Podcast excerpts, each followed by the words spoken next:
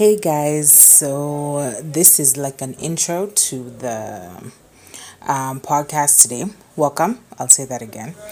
But I just wanted to give like a warning or something that today's episode is a little bit um, passionate from me, which is apt because we're talking about feelings. Yeah.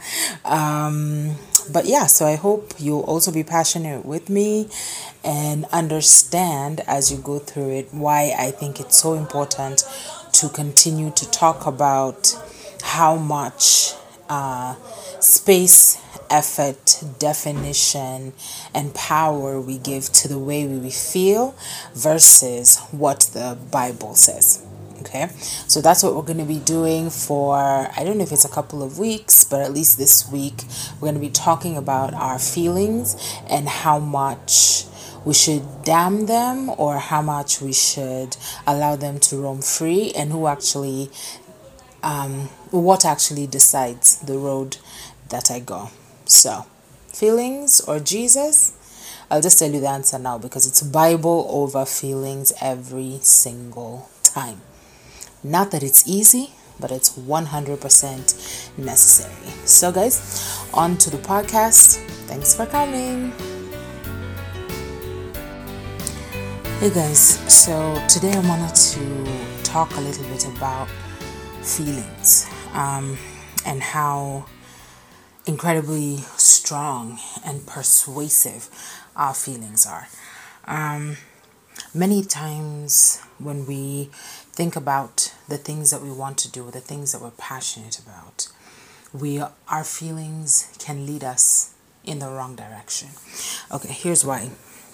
I'm talking about this at all. So I just watched this video of this girl. She, the um, there was a, a preacher, um, preaching on the street, and she came up and she so emotional. So she was like, "It's breaking my heart because I don't think you can you're communicating." with everybody who's here. I don't think you're speaking to them and speaking to their need. Um, and this is not the way that we're supposed to um, spread the word of God. We're supposed to spread the word of God in love and by living our lives. Now, um, that all sounds really, really good. Yes. But here's the thing folks don't like a mirror that shows them reality. Okay? Folks don't like looking in the mirror if what I see in the mirror um, isn't what I want to see in the mirror. It doesn't change what's there, but I'll either avoid the mirror or not look at it at all um, or ignore what it's saying because I don't like what I see in it. And a lot of the time when we hear the word of God, it lifts us lifts up a mirror um, where we can see our lives through the lens of God, through the eyes of God. What is He saying to us about the things that we're doing. And now you see the thing about this girl is I can't even be mad at her because she's so earnest. Yeah, she's so Uh, she's earnest and she's honest about what she's feeling. And you can feel that she has love for other people, but you can also see that it's the world's definition of love, of love as opposed to God's definition of love. And what this does is it conflates what we feel versus what the truth of God is. The truth of God is never going to change. The truth of God is never going to be subjective. It's absolutely objective. Um, and everything that we do, everything that we feel must be matched up, must be measured against the scriptures, yes, against the truth of scripture. And if it fails, then it is not scripture that has failed. It is us. It is us who have failed. It is our feelings that are erroneous. It is our um, emotions that are leading us in the wrong direction. Now, I think we all know the scriptures say that the heart of man is desperately wicked. Yes, that the heart of man is deceitful above all things. And it matters that um, our feelings, it matters, it's important for us to know that our feelings will lead us in the wrong direction. If all we're working on, if all we go on is our feelings. So I don't want somebody to feel bad. So I'm not going to say some stuff. I'm not going to say certain things at any time. I'm not going to let them feel in any way like I don't love them. Again, looking as at love as a feeling. Yes, God is love. Everything, our ability to love is it comes from God. It's because we are in we are made in the image of God. And that gives us the ability to love. But moving forward thinking that love is about making other people feel good, about making other people accept every single thing that they do as right because if I tell them that it's wrong, then that's going to be judging them. That's going to be saying that um, it's going to be making them feel bad. I love you guys. Yeah, I love my family. I love everybody by the grace of God. Oh, I try. Yes, let me say I try. I've not achieved it. But I work very hard to be honest with people in a loving way. So I do care about your feelings. I do care about how we communicate the Word of God and when we communicate the Word of God. But it cannot be that we don't speak the Word of God because it's going to make people feel bad. It's going to make people feel judged. It's going to make people move further away from God. Let the Word of God do what the Word of God does. We don't change it, we don't diminish it, we don't demean it, and we certainly don't silence it, especially as Christians. Because you see, this young girl, she's a Christian. Yeah, she's a Christian and she's saying, My heart is breaking because I don't think that you are communicating. This is not what Jesus did. But again, what Bible are you reading? Throughout the Bible, we have people proclaiming the Word of God, including God, who is Jesus.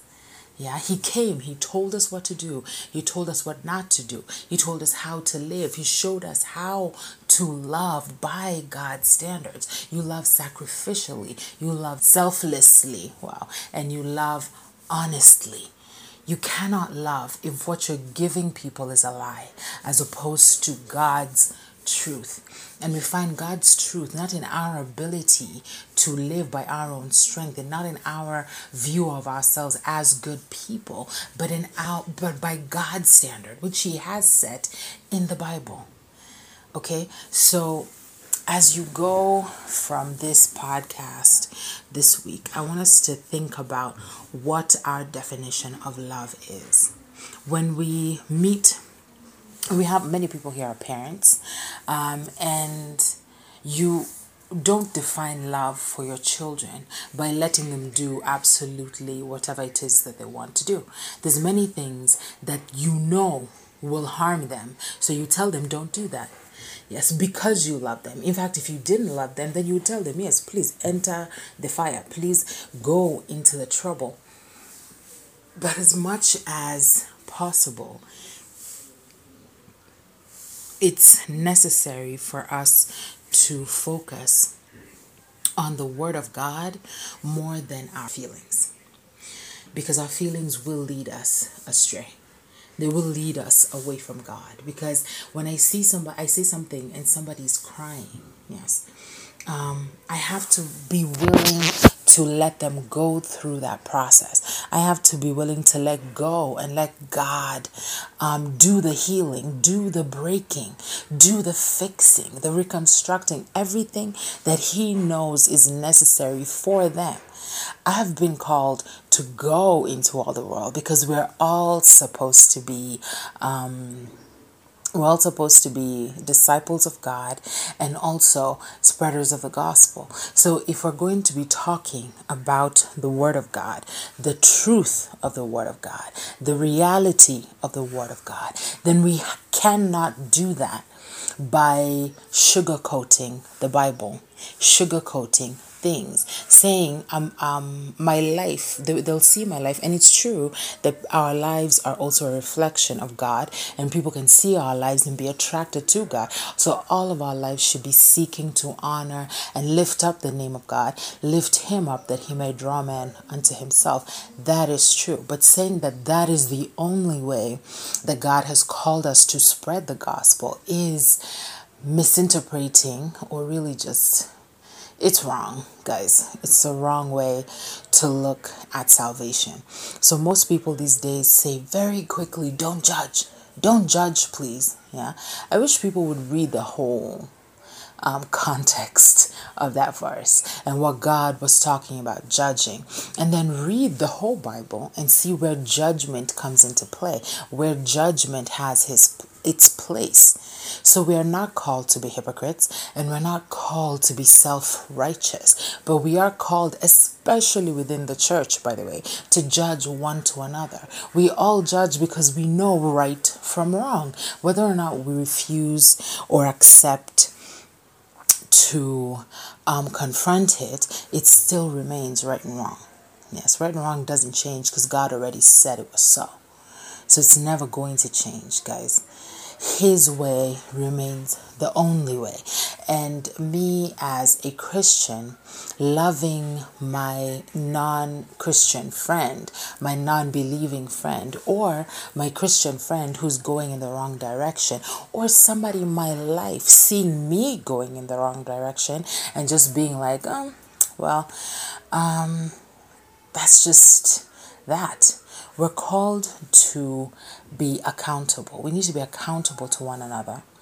Okay, so that means if you see me going the wrong way, I need y'all to tell me. I may not like it all the time. Guys, here's the thing you're not gonna like it when somebody points out that you were wrong, that you were going going in the wrong direction, that you were um, dishonoring God by something that you're doing.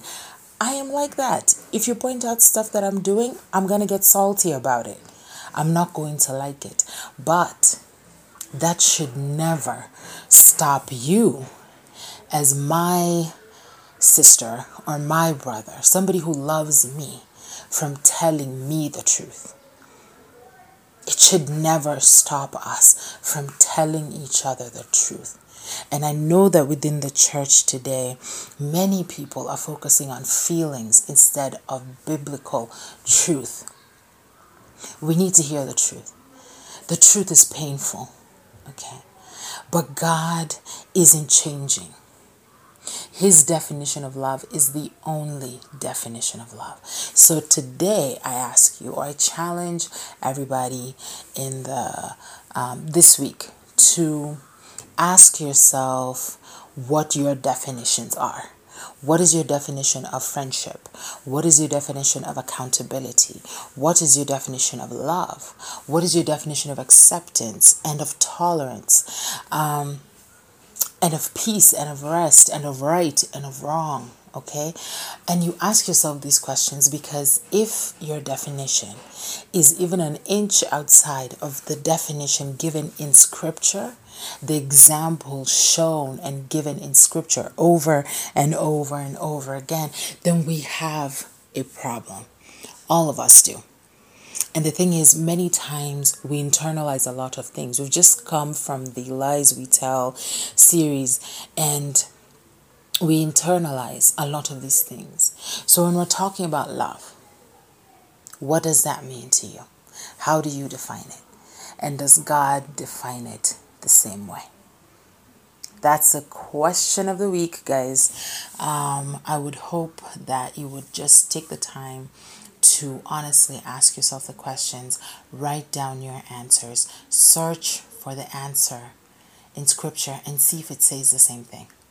And if it doesn't, ask God for the courage to love as He has called us to love, to teach as He has called us to teach because there are many people who don't love others well. Many of us within the church, we use um, truth sometimes as a club to beat people over the head with it. But there's a way that we've been called to rebuke. There's a way that we've been called to correct. There's a way that we've been called to judge. So, where do you lie? Yeah? On which side? If it's too much on either side, guys, we need to be on God's side. We need to define our definitions, need to be God's definitions. And if they're not, we need to ask Him for the grace, the patience, the courage to be able to love people. And then when you ask God, when you ask that of God, understand that He will put you in situations that call for you to love others correctly, to speak to others correctly, to to be kind to others and understand that we are called to be kind to others all of the time. There is no time when it's okay to be horrible to people. So, even in correction and rebuke and judgment, we are called to love by God's definition. Thank you all for joining me. I will see you all in the next podcast. Um, please also join us and continue to follow us, to share on Instagram, on Facebook, and get in touch whichever way you're comfortable.